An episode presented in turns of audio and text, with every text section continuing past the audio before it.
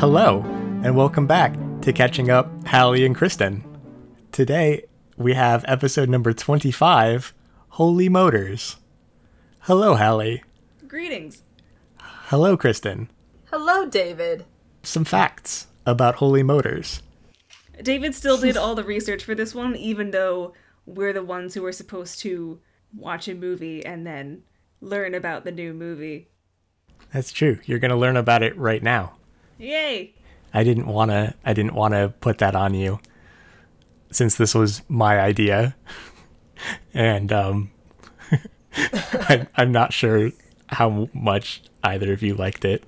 We're going to get into it. Anyways, some facts.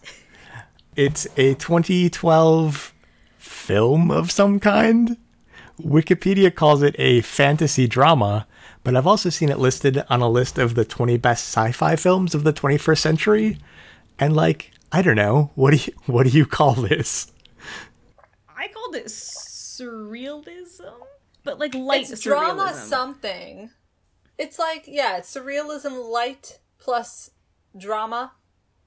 I I can see why there's like a like a light sprinkling of sci-fi, but not enough that I think it can I think warrant it, being described. I think as it's sci-fi. Fair if you want to categorize it as sci-fi, but I wouldn't put it under sci-fi for like a well, streaming service wrong. Or if people wanted to find it.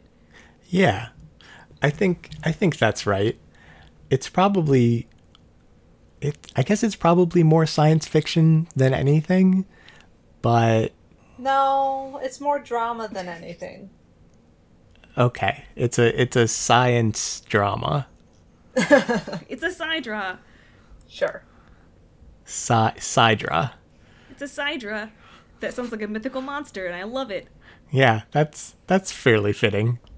It was written and directed by Leos Carax, and it stars Denis Lavant and Edith Scob, or Scob. It's S C O B. I'm not quite sure how she pronounces her last name, but not being up on my French film actors, but the couple things that I did look up about each of them was Edith Scob was an actress and theater director since the nineteen fifties, and she was in all sorts of plays and films and sadly passed away last year. Uh, Denis Lavant is... Aww. Yeah, I was I was sad to learn that. That's that's she's Celine. She's the the driver. Yeah, I liked yeah. her. Yeah. That's a bummer. Rest in peace, Celine. Yes. And Denis Lavant is best known for his work with Leos Carax, having starred in all but one of his films, and for taking on roles that are often very physically demanding, including lots of slapstick, acrobatics, or dance. He was most recently in Night of the Kings, which is the Ivory Coast selection for next year's Academy Awards for Best Foreign Language Film, and in the French zombie film, The Night Eats the World, which I just put on hold through the library because I'm interested in seeing him in a French zombie film. Yeah. Yeah, so now you know exactly as much about these two as I do. Anyway, as I mentioned in the last episode, Holy Motors was generally praised by critics and won a number of awards and nominations internationally, including the Prize of the Youth at the Cannes Film Festival, Best Film at the Sitges Fantasy and Horror Film Festival, and a handful of Best Actor awards for Denis Lavant. And also, since I usually give numbers for these things, in comparison to some of the other movies we've watched, Holy Motors' budget was four million dollars. So it made four point two million dollars at the box office. A success! Holy Motors! Yay! That actually, Woo. It is a relief actually knowing that it at least came out positive. Yes. I wanted that for Holy Motors. Very, very slightly, but it made it. It made its money back, and then some. So, in case it's been a while since you've seen it, or more likely, in case you've never seen it, Holy Motors follows the actor Monsieur Oscar and his driver Celine as they visit Oscar's appointments for the day. These include doing motion capture, picking up his daughter from a party she didn't enjoy, and murdering a man who looks exactly like him. After Celine gets into a fender bender with someone else from the agency, Oscar reconnects with Jean, another actor who he knew twenty years ago and with whom he might have had a child, as comes out during a musical number, as the two are reconnecting. nothing strange happens at all, and then Oscar goes home to his family of chimpanzees, while Celine takes the limousine back to the Holy Motors garage.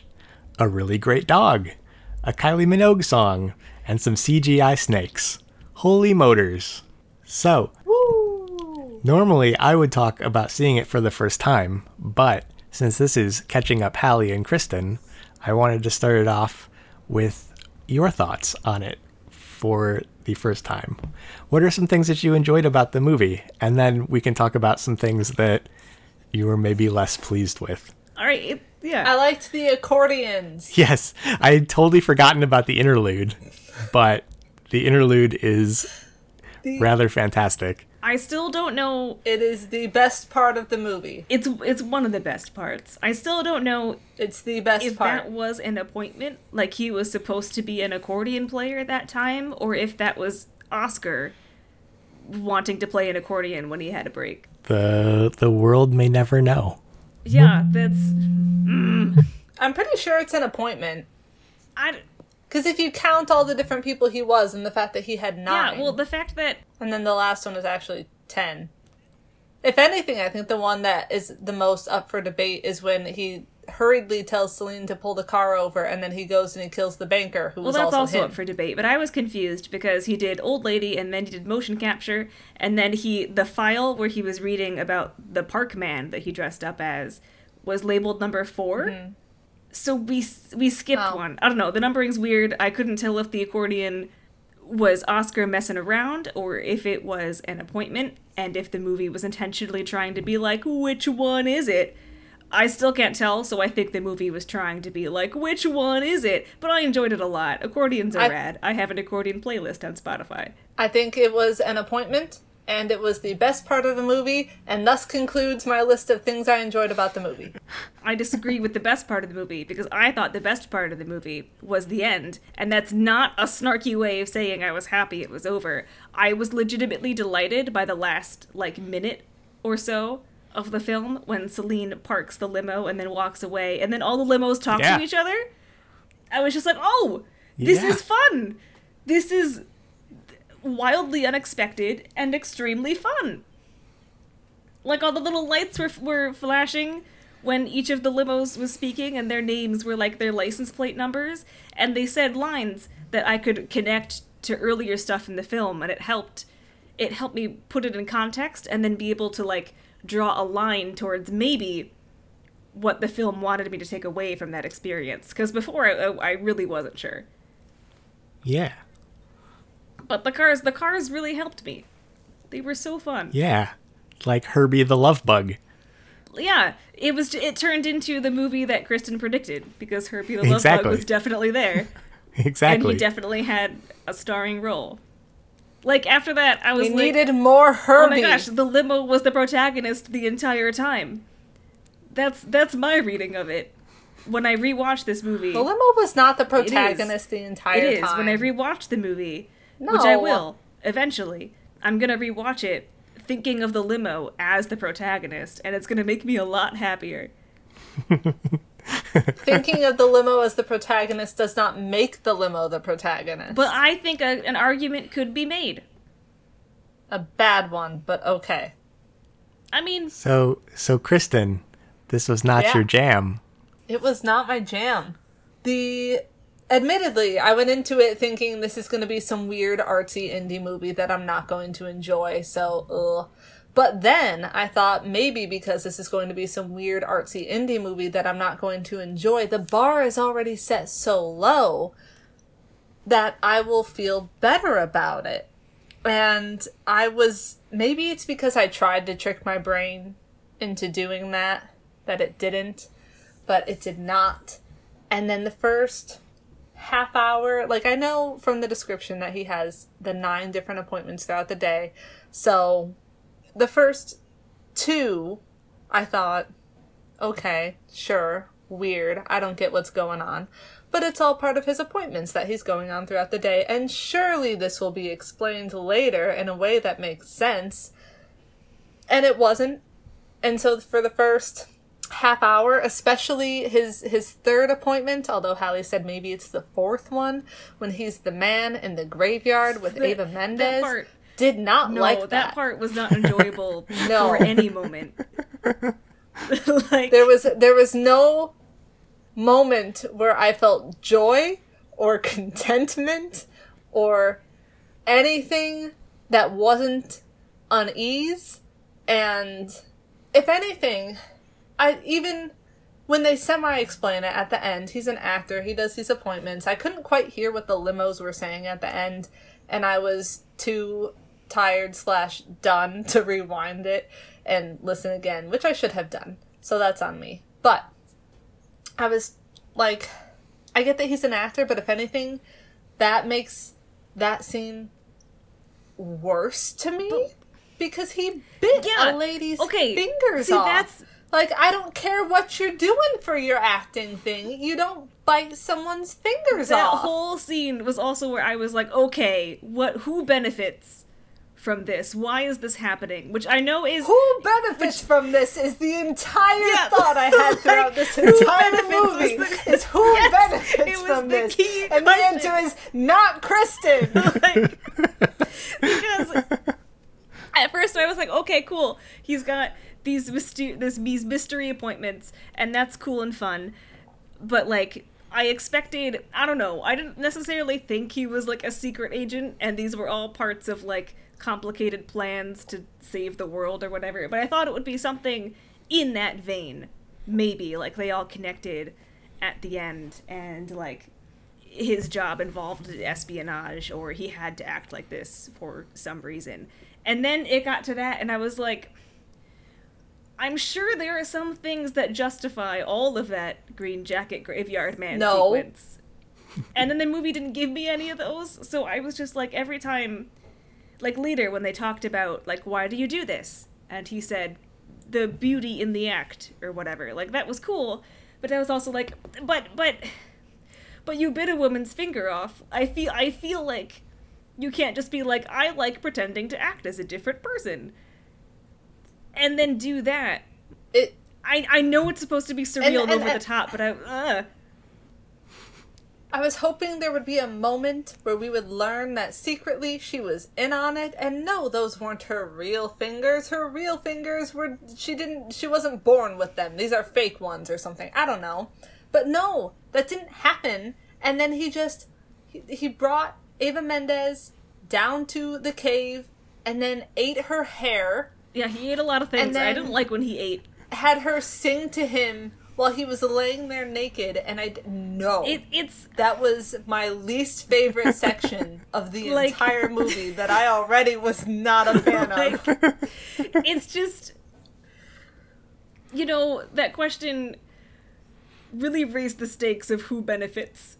The entire time, and then at the very end, no and then one. at the very end, when he was reading the um, Celine was like, "It's your last appointment," and he was reading the thing that said your wife and your daughters. I assumed it was going to go back to the first house at the beginning, and I was like, "Oh man, he's forgotten who he really is." So he has to have like an actor's portfolio to remind him, "This is your family." That's whack. And then he got home, and it was chimpanzees, and I was like, "Who benefits? Is it the monkeys?"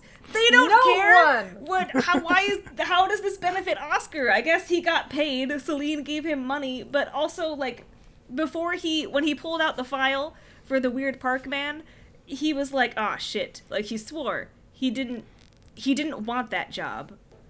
So I am left wondering why he does this at all, and maybe that's the point. You're allowed to say the point is, why is Oscar doing this? Is it because he finds beauty in the act, even if it's something terrible like that?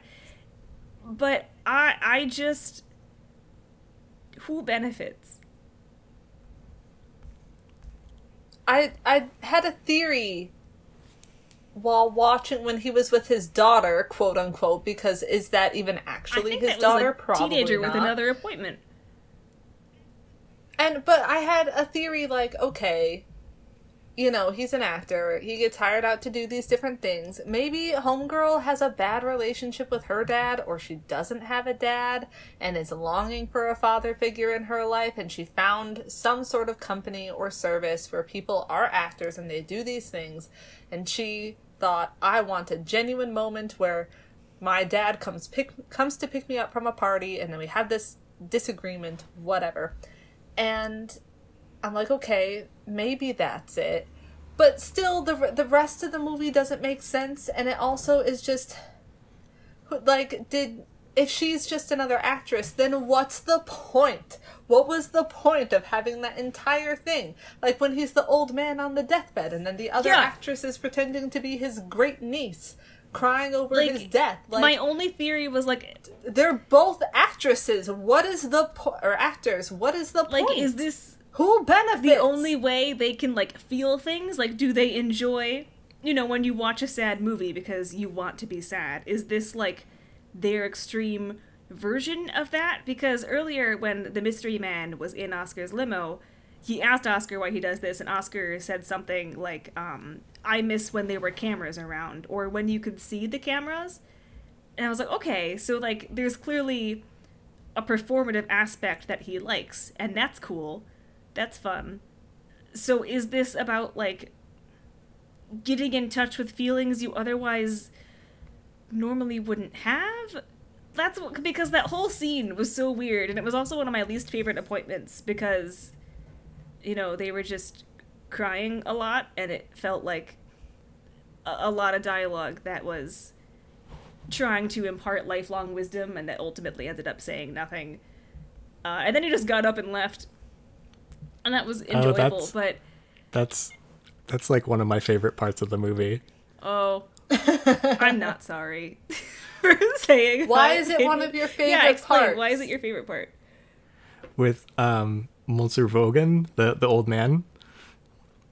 Yeah, but I, he's the old man in the hotel, and his niece, quote unquote, is crying over him.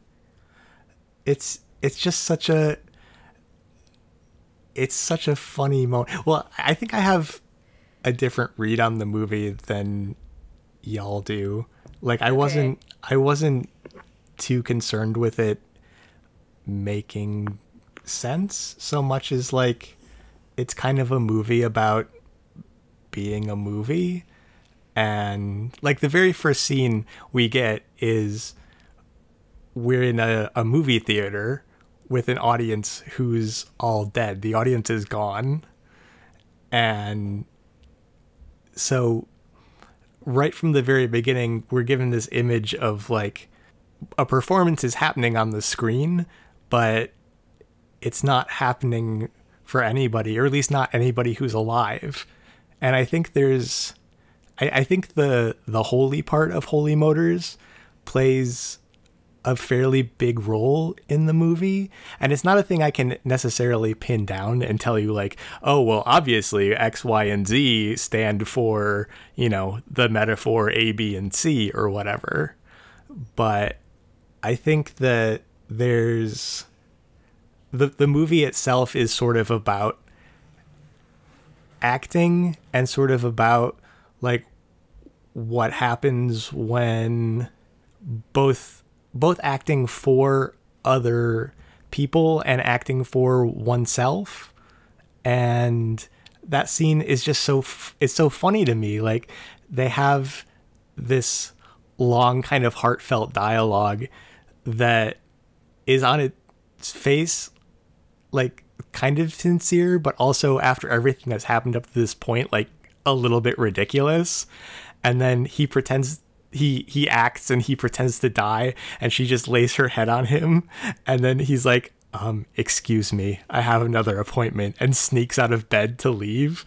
Like, that's just so funny to me.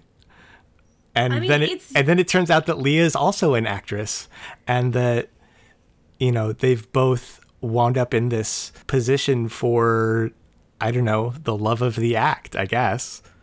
I honestly couldn't tell if that was also another secret appointment. That felt like it could have been planned. Like, the whole movie left me feeling like every single thing he did was artificial. Yeah. Yeah, so I that think that's right. Didn't... So, like, that's, like, I... Yeah, I didn't like it. Like, I couldn't tell if he had actually connected with that woman at some point in the past, and then I couldn't tell if that woman had actually committed suicide or not. I don't think she did, because she said, I'm playing a stewardess. No, she did! Whose last night on Earth is tonight, and my partner's oh. coming soon. So, like, that played into the scene that she led us to believe was happening. And again, like, I don't believe anything that happens at the end, except for the cars. The cars I buy wholesale. How else would she have... But but how how would she have gotten... If we saw him going down the stairs and walking out the building in real time, how would she have beat him to well, the concrete unless she Oscar went straight from the top? Oscar was stabbed in the jugular earlier, like, and, then and I was just... fine. And then he shot a man point blank in the head, and he was fine. So it feels like this could also I... result in it being fine. I I was very upset by that one because I, again, was like, okay, clearly these people are actors, and sure, they have a right to say no to things. But, you know, she had said, is that your real hair? And he's like, no, they made me older. Are those your real eyes? And she said, no, they're so-and-so's eyes, a woman's last night on earth, whatever. And so then, like, you could tell when they're going up to the roof, I'm like, oh, God, this isn't going to be good. And then we see her after he leaves and he's going downstairs. She like, takes off her jacket, drapes it over the railing, steps out onto the thing. And I'm like, you're, this is for a role. Like, I don't, and the, the, who, who does it serve? No one. And you have been told, apparently, to jump from this thing and it will kill but you. But what if it doesn't? Because other and things haven't what? killed her. Or haven't killed Oscar. We haven't seen her. But other things haven't killed okay, Oscar the but... same way. Yeah, I mean, it's... Yeah, I don't know. I I was deeply... I did not like it. Among other things I did not like. Yeah, the, I mean... The, the accordions were the one shining light in this movie. Yeah, I mean, she's an actress. They're all They're all actors. And, like, I guess... I mean, act- yes. actors actors don't get hurt when... You see them in a movie jump off of a building and land onto the concrete. It's just, it's acting. And I think the movie is drawing attention to the fact that we're watching a movie over and over again. Like when Kylie Minogue bursts into song and talks about their backstory, that's not a thing that happens in real life. That's a movie thing. We're we're watching a movie.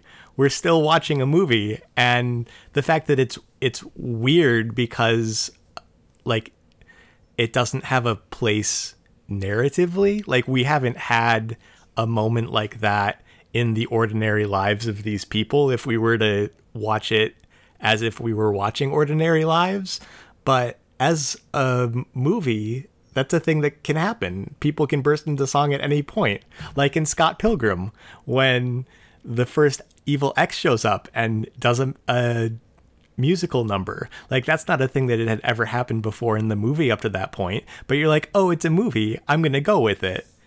Same thing with this, except I think every scene is like that, and every scene every but... scene is sort of twisting the way that we are looking at a movie and, like, playing with our relationship to film in a In a really, like, in, in a way that, like, I can understand not being enjoyable if that's not a thing that you go to a movie to try and experience.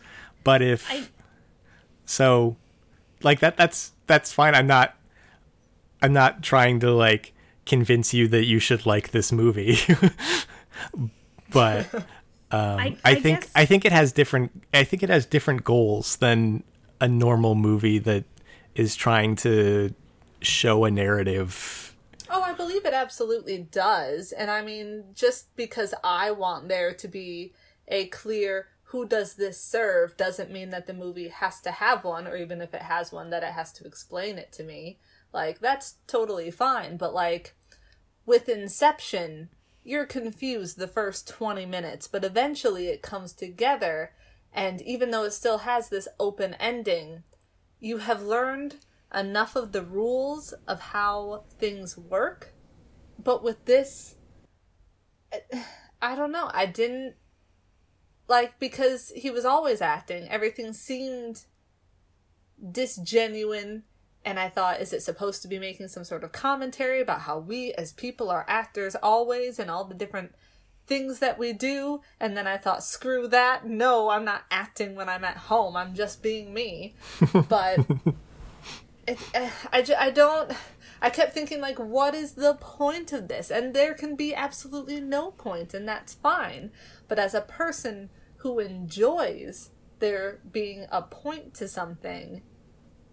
I guess that I... It wasn't enough when he was like, "It, I do it because I love the art." It's like, okay, you do it because you love the art, but that doesn't mean you stab a man in the neck and shoot a guy in the head and bite a woman's fingers off. Like, what is your problem, man? Well, what if they're actors, too? No! What if they're actors, too?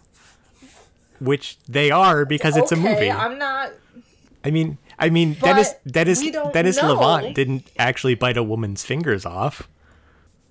That woman yes, is fine. But she's got her fingers. Well, as far as you know. But in the movie, her character doesn't have her fingers, and we don't know if she's an actress or not. And even if she is, it calls or it goes back to exactly what I said with the woman who jumped from the balcony. Is what? What's the point? Why would you want to do any sort of thing that can do that? Why would someone give you this assignment or this role when it puts you in harm? Like, they should be sued. I'm going to sue them. And I, I no, it was all unsettling to me. And I, at first, again, when her fingers were first bit off, I was like, maybe she's in on it somehow. And now I think I would, I would be just as mad if she was. So it's a lose-lose. And I don't mean to be so mean about a movie that you enjoy. So I genuinely apologize if anything I say you are taking personally, because I don't mean it. I just enjoyed the accordions, and I wish that the movie had been just two hours of the accordion scene. The funny thing is... And things would have the been funny great. Thing is, another movie that made it to the short list of things I was going to show you also has a really great mm. accordion scene in it. Really? Yeah, like the first ten minutes of the movie are this really wonderful, beautiful, like accordion dance sequence in a in a bar in like Estonia or wherever, and it's so beautiful, and the rest of the movie is so boring. You would just tear your hair out. But I don't know. I like I like that movie a lot. I'll have to watch those. I like that movie minutes. a lot too. I'll send it to you. You don't have to watch it, but I'll send okay. it to you anyways. I will watch the accordion scene, and that is yes. all. But I'll do that. Okay. Hallie, you keep trying to say a Thank thing, you. and I keep not letting you. I'm sorry. Oh, it's okay. I didn't. Kristen was silent for several seconds, and then I thought she was done, and then she wasn't. So then I felt bad, uncharacteristically, because I don't care about what Kristen has to say. But um, but you do, because I'm great. I when we were talking about like goals, I just worried the whole time that the goal of the movie was to make me feel bad for enjoying something somehow, because a lot of artsy movies will go to a negative place yes. in order to strike a point. And I don't like when it does that. So I worried the whole movie that, like, Oscar had this whole thing with the woods. He he liked that wallpaper at the very opening that was woodsy. That was not and him. And then later he asked Celine. What? That was not him, because I Googled Holy Motors Explained, and I read people's interpretations of the movie. And um, in the very beginning, the man who wakes up from the bed and has the wooden or the woodsy wallpaper and then goes out into the theater, that's the director. That is not Oscar. Okay, well, then the director clearly has something with the woods, because he did that. And then Oscar was like, "Do I have any wood scenes?" And Celine said, "Not this week." And he looked sad. And so it it felt like Oscar was doing this because he loved it, but he never actually got to do things that he wanted to do. It felt like it felt like all the scenes he was assigned were things he just wasn't really thrilled for. And then um, later, the man in the limo said, like, "You know that I enjoy your work," which implies that there is an audience, and the camera line also implies there is an audience within the context of the movie watching this, which made me feel like it was like the one percent getting their jollies. I don't know, because no other organization was presented as needing these scenes to happen. So it just felt like it was equating... It felt like our conversation about the Hunger Games, when we were like, the Hunger Games wouldn't happen, but we are also watching the Hunger Games. Oh, I a, said the Hunger Games would happen. As a consumer audience. It felt like this. Like, I was, like, worried most of the time that I was going to be judged for liking acting and liking movies and stuff. But then the end came with the cars, and the cars started speaking, and I was like, oh my god, the movie's having fun. It's not taking itself too seriously. And the fact that Holy Motors came from the name of the limo rental place made me feel like it was implying that, like, movies were a higher art form that could transport you into a higher plane of being, and that spoke to me, and I really liked that. And then one of the cars, they were bemoaning how they'll be obsolete soon because man likes their engines to be invisible or something. Yeah, they don't want in, they don't want visible machines anymore. Yes, like that, which tied into the, like, we have smaller cameras, I missed when I could see the cameras. And I still don't really know what that line means, but it was two connected lines. And I was like, oh, this is this is something the movie cares about and that the movie likes. And so I finally found, like, something to latch onto in those last thirty seconds, which is why I think if those last thirty seconds with the limos had not happened, the movie would be like a five. Because it didn't it didn't give me any hint of of what it enjoyed and what, like, because I get it, you know, he's acting a lot. Isn't acting wonderful, the way that we can do all this all this fun stuff?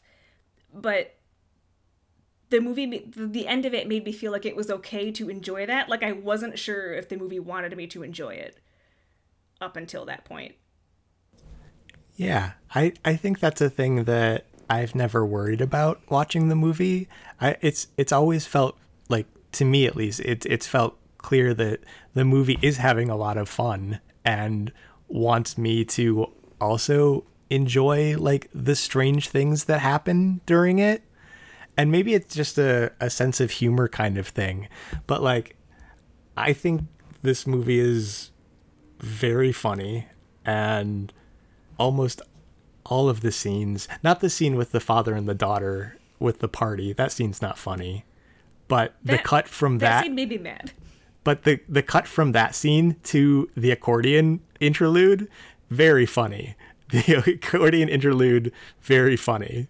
Lot there are a whole lot of things. The whole the whole motion capture scene was a delight for me.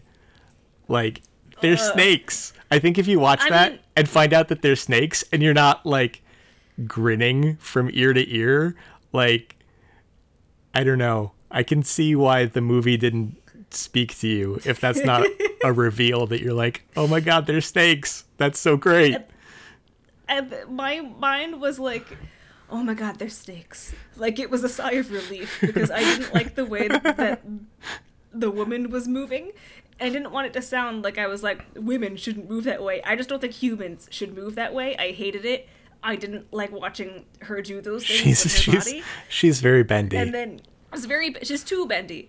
And then I was like, oh, they're snakes. That's that's more fun than it was. But I didn't like the snakes either. They didn't they I didn't like the look of the snakes. Yeah. So that so that scene was just like a uh and then I was confused because I swear the file number for Parkman says four even though it should be three. And so I blame the conjunction between those two scenes for confusing me. That's fair. I don't remember looking at the file number, so I can't. I, I am no help here. It's only on the screen for a second. Yeah, I don't. I don't remember. I don't remember seeing that. So, but I, I believe you that it said four. I don't okay. believe you. You never believe me. Like, never once have you believed me. That is correct. Yeah. Oh, talking about the um the visible machines thing, there is a quote f- about the movie f- on the Wikipedia that's from the director that I'll just read this paragraph. The film's initial concept started with a trend Carax had observed where stretch limousines were being increasingly used for weddings. The director was interested in the car's bulkiness. Quote, they're outdated, like the old futurist toys of the past. I think they mark the end of an era, the era of large visible machines, end quote. From that grew an idea for a film about the increasing digitalization of society, a science fiction scenario where organisms and visible machines share a common superfluity, or superfluousness, or I think that's what superfluity means. That's or like, the only thing I could think of that it would mean. Yeah, so I think there's there's a number of like little things that speak to that as well. Like in the in the cemetery where you've got all the gravestones that have like "visit my site" and then a web address. Yeah, they have the websites on them. I was very alarmed by it. I didn't like that. That was another thing in that in that string of scenes that I did not care for. I don't know why the websites on the gravestones unsettled me as much as they did. I didn't like the websites yeah. on the gravestones. Of course I didn't. But uh, I think part of that was, like Hallie was saying, how she was afraid that the movie was going to tell her that she should feel bad for liking things. I think one thing that I that I have that's my own personal issue is that so often, as a person who really enjoys a lot of pop culture and, like, the poppiest of the pop culture often, is that so often artsy things are saying how that's all fake and superficial and it's not real art and it doesn't actually mean anything and things like that. And so I was, I think, going into this under the assumption that they were going to tell me that something that I like or that I do or whatever isn't actually anything, and I would say, F you, that's rude. But I think part of the reason I didn't, and granted, you said this is from what, two thousand twelve? Yeah. Yeah. Um, it just, the gravestone website seemed to me like one of the very cliched, like, oh ho, everyone and their social media in this digital world these days. Look, they even have it on their gravestones. And I'm like, yeah, yeah, I get it. We as a society use my use our smartphones too much. I'm not going to stop using it. So it seemed like that to me. I, not one hundred percent that. There were probably other layers that I just wasn't getting or another message that was meant to be conveyed that I did not pick up on. But it had an essence of that to me. And so in addition to this creepy madman with gross fingernails, running around. I'm like, oh, and now they're telling me that it's bad, that I enjoy visiting websites to look at things and connect with people. Oh, no. And that's why I didn't like it. I don't I don't think it was trying to tell you that you're on your smartphone too much. No, but it's it's in the same vein. It wasn't the direct, you're on your smartphone too much. But... like, man, I was a communication and media studies major. Every class, at some point, had a big whole thing about how the dangers of social media and people and the internet and online and how it's bad for you. And I'm like, yeah, no, it's definitely, like, got some negatives. I'm not arguing with you there. But people paint such a negative picture that...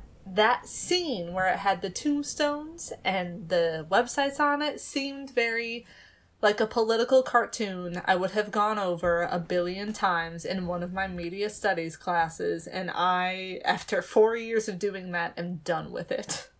So it wasn't a specific, you were on your smartphone too much. It just had a similar air of all the things that I saw constantly for four years in various different classes telling us that all these different things are bad, and I, I I was tired. I didn't, I know. I'm so tired of that argument that I just saw the websites on the gravestones and just sighed, and that was it. And this is a Here much longer tangent than I intended it to be, so you can cut it in half. I don't care.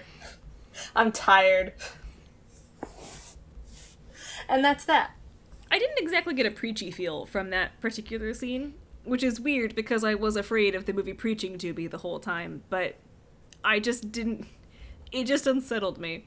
And I wanted to go to the websites, and then I didn't like that I wanted to go to the websites. Oh yeah, I thought about doing that. So... I thought about pausing it and then going to the websites and seeing what it said. But I didn't think of it as a creepy thing. I thought of it as a, like, during the Super Bowl when there's a Doritos commercial that has a phone number. If you call the phone number and you're like the twenty-fifth caller, you can get like five thousand dollars. I thought it was something like that. Not exactly that I was going to get five thousand dollars, but I don't know. I thought there would be like a little tiny Easter egg, and I just forgot to check that out. We had very different reads of that scene. Yeah, sounds like it. David, what was your read yeah. on the scene? I don't know. I thought it. I thought it was really funny, and I think it sort of connected with the... the other sorts of things the movie was doing with, like, technology. And also, I don't know, I, I keep I keep trying to read Holy into the movie because it is called Holy Motors. And, you know, there there are a number of different things, like, like there, there's a, a part early on in the car ride where Monsieur Oscar says something about, like, they blame us for their problems.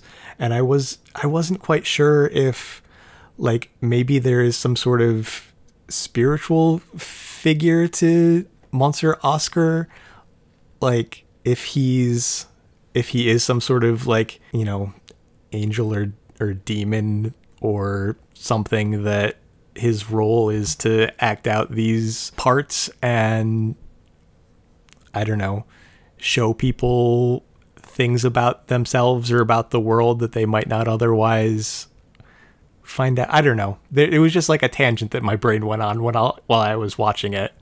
And I thought that having the, the websites on the gravestones as, like, a way to still connect with somebody after they're dead by going to their website, I don't know, there's something about that idea that really tickled me. Like, having the technology to still be in touch with somebody even after they're dead and buried by going to a website. There's something about that that is really both appealing and kind of, like, kind of funny to me. It's a funny idea. And I don't know, I didn't get, I didn't, I, I've never felt like this movie is one to, like, preach at me. It it feels like we're along for the same sort of weird ride, and it wants to show me a bunch of weird things and make me think about them. And this is the third time I've seen it, and there's still plenty of things that I have no idea why they're in there, but they're all kind of delightful to me. Like, the strangeness of it and these things that I've never seen or considered before are all kind of delightful, and that's a big reason why I like this movie so much. I can see that. Oh, ectoplasm on wheels. When the when they get into the, the fender bender and Celine yells at the other driver, like, "You're ectoplasm on wheels." Oh, that, like, was such a good insult. Yeah, it's a, it's a funny insult, but it also makes me think about, like, are they spirits? Is there, like, a spiritual dimension to this? Like, are they ghosts? And, well, if they're all ghosts, she would be uh, insulting herself too, wouldn't she? Well, yeah, but I mean, there's a difference between being ghost and being ectoplasm on wheels, I think. Okay, yeah, that's true. A ghost probably doesn't want to be called ectoplasm. Right. There's that there's that further distinction. Yeah. Like, excuse you, ma'am, I'm a wraith or something to that effect. Right, exactly.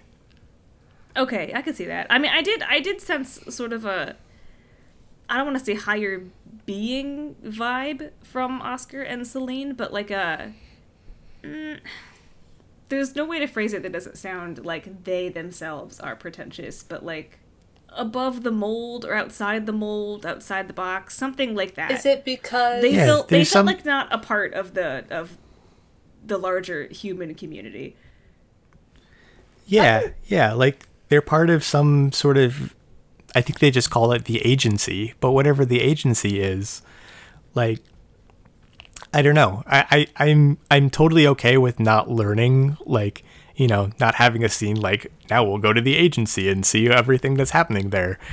Um, but the idea that there's some sort of organization that they work for and that sends them out into the world, like, I don't know, that it still feels like there could be a, a spiritual quality to that. I didn't think of it as spiritual, because I think if you wanted to see it that way, you could almost compare this to, oh god, what's it called? What's it called? The Matt Damon movie, the the Bureau, the the something Bureau. Ah, hold on, hold on. I want to look this up. Stay tuned. But I think if you wanted to make that sort of a comparison, because those is were it the people. One with Emily Blunt? Yes. What is it called? How do you spell uh, Bureau? The Adjustment Bureau. Okay, twenty eleven. There we go. Yeah, that one. Um, because that is. I know it's that one. Because that's meant to be like a fate versus free will sort of thing. And they actively go in and make sure that people, you know, miss their train or catch this bus or turn left on this street instead of right because they have a whole plan laid out. And I think that is, to me, it sounds like, obviously not what you're experiencing, but you guys trying to verbalize it makes me think of that, and that's not the vibe that I got from this. What I got instead was just that they're separate from society and that other people, depending on how many actors there are, because we don't know, um, everyone else is actually living life and they are doing their appointments and their scenes and they are pretending to live life and they are orchestrating little moments that maybe people can have be part of their lives and act around or react to, but I don't see it as like a higher power thing. I think that maybe it can sort of seem that way because they are actors and therefore controlling a scene. But that's, at least in my mind, the beginning and the end of it. That could be. Like I said, there's there's a lot about this movie that I'm still not entirely seems... sure that I understand or that, It's you a know, big old question like, mark, so I can see how there are like a billion different interpretations of everything. And I think unless right, you're the yeah. actual director, you're not going to know exactly what is intended. And that is fun if you're a person who likes to sit there and analyze that, because then you're like, oh, it could be this or it could be this. So that is fun. Yeah, I think I think I'm one of those types of people that likes to, after seeing a movie like this, I do like trying to piece together like the metaphors it's working with and, you know, try and get at the the deeper meanings of the strangeness that's all going on.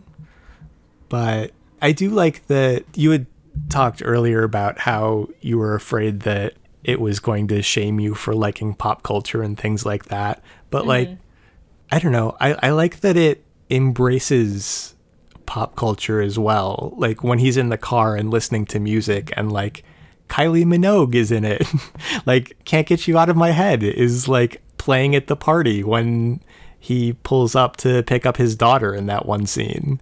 And that I don't was know, nice I it think... was actually kind of a funny moment that took me out of the movie, just in the sense that in this whole weird French artsy thing that there was just like a fun little pop music song. And I'm like, man, that's fun. I like that. I should be up at that party. So that was, yeah. I, I did like that it didn't seem to yell at me for liking pop culture. And like you said, it had pop culture elements. So that's fun. I just am always bracing for that hidden or not so hidden message. And I was pleased that it did not come. Can we talk about how mad the daughter scene made me for just like a quick second? No. Yeah. Because I got very frustrated. Father-daughter argument in a car, fine. But it felt like he was more upset that she lied to him about how many boys she danced with than that she lied to him about leaving her friend behind at the party. And one of those things is worse than the other. And I don't... It just bothered me. It was a very singular irk. And he he didn't he didn't he didn't chastise her enough for like, you can't just leave your friend behind at a party just because you're mad at her and be getting unreasonably angry that she isn't popular felt, enough. Yeah, that she felt uncomfortable opening up to her dad about this. Like, come on, dude. Yeah. I know that was just a scene within a larger movie, and that maybe it intended for those things to be bad. I, I don't really know what it intended. I just got mad. Yeah. So I wanted to say something. Yeah, no, that is, that scene is really sad. And I think part of it is, or most of it, all of it, is his unreasonable reaction to her lying because she was ashamed that she doesn't yeah. feel popular and was like hiding out in the bathroom for the whole party. She's like fifteen, and when he drops her off, he's like, your punishment is you have to live with yourself. Like, that's that's every fifteen-year-old's punishment. No fifteen-year-old likes themselves. Right, exactly. Like, she's already going through hell, man. You're making it so much worse. Right. Yeah. Not his not his best role. Not his best role. And I was not a fan. That was another thing that just confused me because, again, uh, my one of my potential theories, you know, okay, maybe she doesn't have a dad or her father figure is absent or something, so she goes to this service and hires someone to be like her dad. And I get that having the whole experience of of a parent is the ups and the downs. Like, you do not always agree with your parents and you aren't always getting along with them perfectly. But I'm like, who, assuming she is paying for this service to have a father figure, why why would you do that? That's such a not fun scene. Because if she already didn't have fun at a party, then she goes and has a fight with her fake dad? Like, what? And it just, it continued to, the, the conversation itself, as well as who does this benefit? No one. Was another underlying, I don't like it. That scene was also one of the, like, times when I questioned how many things always fell into place for each scene. Like, he picked up his daughter, and then Sonia, the friend, knew his cell phone number. So that felt like something, like, it lined up in ways that it shouldn't have. That felt like a higher power was orchestrating it. Or the phone call from Sonia was fake because it was all scripted because it's an appointment. But that was one of one of the times where I was like, I don't... I just couldn't latch on to which parts of it were real and which parts of it weren't. And I understand that's the point. And I don't even mind ambiguity, per se. I just, like...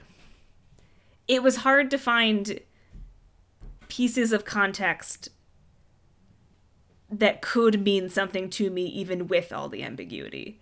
And that was one of those, where the cell phone call specifically threw me off, because there's no way it should have happened.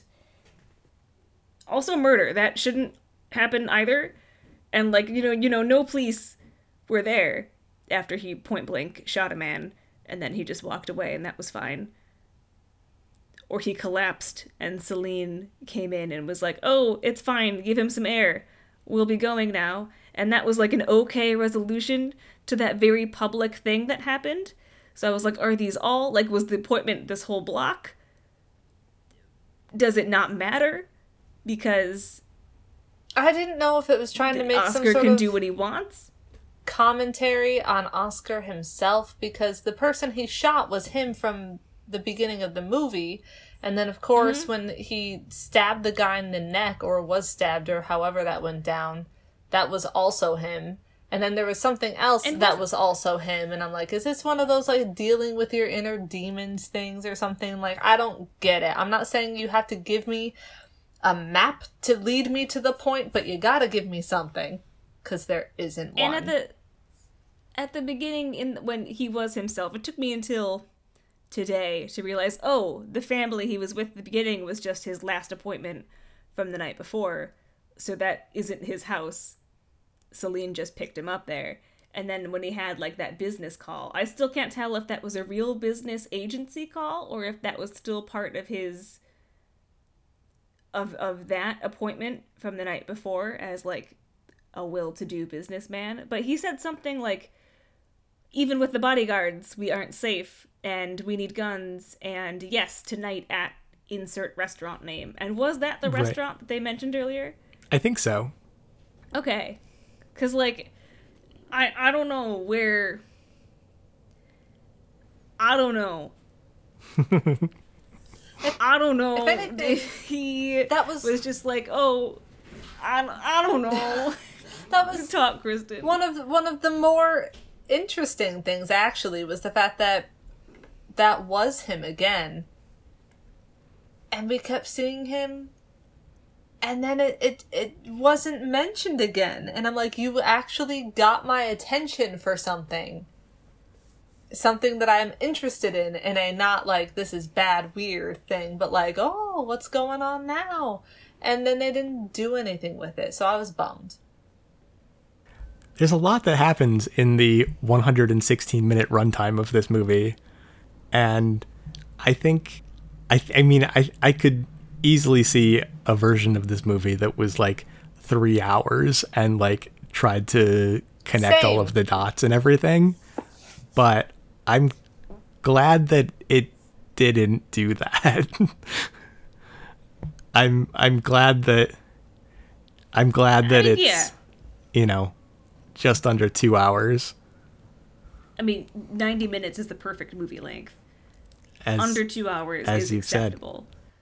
Said. So I was glad that it was that it was a good movie length. And I wouldn't necessarily want all the ambiguity to be gone, or, you know, too much context to be given, or all the questions to be answered. I just felt like if it had done it one extra time than it did, I would have a better a better time pulling something from it besides besides the car line. That's fair. And I think it is a movie that rewards rewatching. If that's Kristen, maybe that's not a thing that you would ever want to do. But I having like this is my third time watching it, and there's definitely things that I picked up on and things that, whether or not they made more sense to me or not, like I I knew roughly the plot, so I was able to pay attention to other things going on and like make connections that I hadn't made before. And I think that's an important part of the viewing experience, is going back to it, having seen it once, and like trying to piece extra things together in that way. I could see that, which is why I'm interested in rewatching it, just not right away. Yeah. Yeah, I think I, I don't think that this is the kind of movie that one would want to, you know, pop in when you're feeling down or like, yeah, like I couldn't imagine myself just being like, Friday night, I'm going to get in bed and watch Holy Motors. Like that's right. Yeah. But Friday, that was a sad sentence. Friday night, going to get in bed and watch a movie. Quarantine Fridays. Yeah. That's what I meant. Yeah. Yeah. Is there anything else that you two wanted to talk about? I think I'm good. I did I did enjoy it. Just so we didn't spend this whole time trashing on on Holy Motors. It just it just gave me a lot of questions, and it made me upset at several times. That's fair. But I did like I did. My number was an eight for the one to ten. Like, I think it's a really good movie. Yeah. I do too. But I also understand why Kristen didn't like it. Thanks. And uh, and if you I knew, and again, I, I going, feel bad. No, no, you shouldn't feel bad. I knew going into it that you would hate it. I also thought Hallie was probably going to hate it, so I was pleasantly surprised that you thought it was an eight. You're welcome. But for my for my natural reaction to the film. No, I, I enjoyed it, and I was excited to watch a weird movie that's kept you from watching normal movies all, all this time. I was like, what movie? What movies are keeping David away from yeah, Frozen? Exactly. There are so many of of these sorts of things going on in my life. It did make me feel bad, though, because I was like, we have watched twenty-four movies of things that I mostly have seen before. I think the only one I haven't seen is Scott Pilgrim. Maybe there was another one. I don't know. But I, fe- I felt bad because I'm like, these are all movies that I really enjoy, and I just get to watch them again and then discuss it, or discuss it. And David hasn't seen it. And what if David is is not having fun, like how I am sitting here and not having fun. And I know that you had prefaced it with, like, I don't think you'll like this movie. And I'm like, wow, David's correct. I did not. But I thought, oh no, what if, what if each time we watch Moana or something, you sit there and you're like, well, that was that. And that's it. And then I felt bad. So thank you for enduring all the movies that we have you watch. And then once every twenty-five, we let you pick one. Just one. Maybe two if the second one is Snowpiercer. Maybe two if the second one is Snowpiercer. Oh, I don't know. I don't, exactly. I don't know how you guys would feel about Snowpiercer either.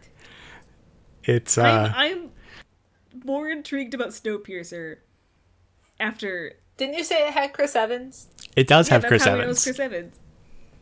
Yeah, at the very least, even if I hate it, I can be like, well, I get to look at Chris Evans. There's my apple it pie, It could be boy. worse. Nope, cherry um, pie. Hard no. Yeah. Well, we All can... Right. Thank you for sharing your movie, David, with with us, even if we were like, eh. Yes, thank you. At least Hallie was nice to it. You shared a movie like, here's a thing that I enjoy. Just one little one little tiny fraction of all the things that you make me suffer through. And I took it and I threw it on the ground. So, again, I'm sorry. No, it's okay. I um I I totally expected that reaction. But speaking of movies that we're going to watch in the future that aren't Snowpiercer, Slick. but are this other movie for next time. After many long years, Matt and his fiancée are finally about to get married. The florists are hired, the venue is booked, and everything seems like it's all going according to plan. However, there's one thing Matt didn't account for. Cassiopeia, his fiancée, and her enormous Greek family. They do all sorts of Greek things, like eat flaming cheese, and arrive in giant Trojan horses, and boy is it ever a mess. Will Matt's love survive his encounters with the Papa... Oh, shit. picked... You were doing so well. I picked a purposely long and obnoxious Greek name. And I had practiced it. And now you're paying the price. I had practiced it, and then I, I blew it. So let's try it again. Will Matt's love survive his encounters with the Papastathopouloses? Or will he get cold feet and run off with his boring high school girlfriend, Amy Bland?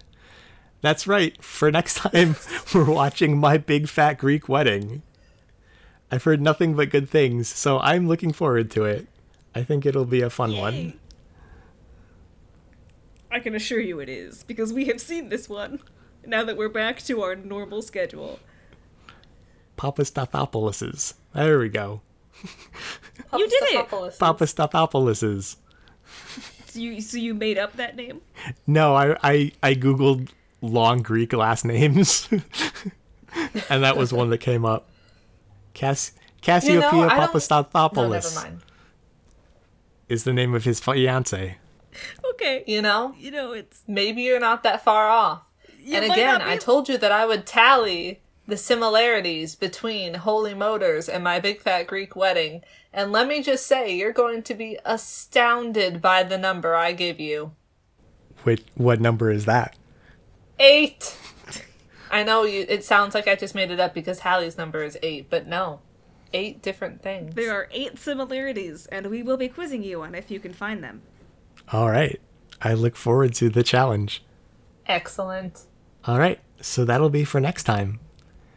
And that's all we've got for this week. So goodbye, Hallie. Goodbye, David. Goodbye, Kristen. Goodbye, David. Good night, listeners. And goodbye.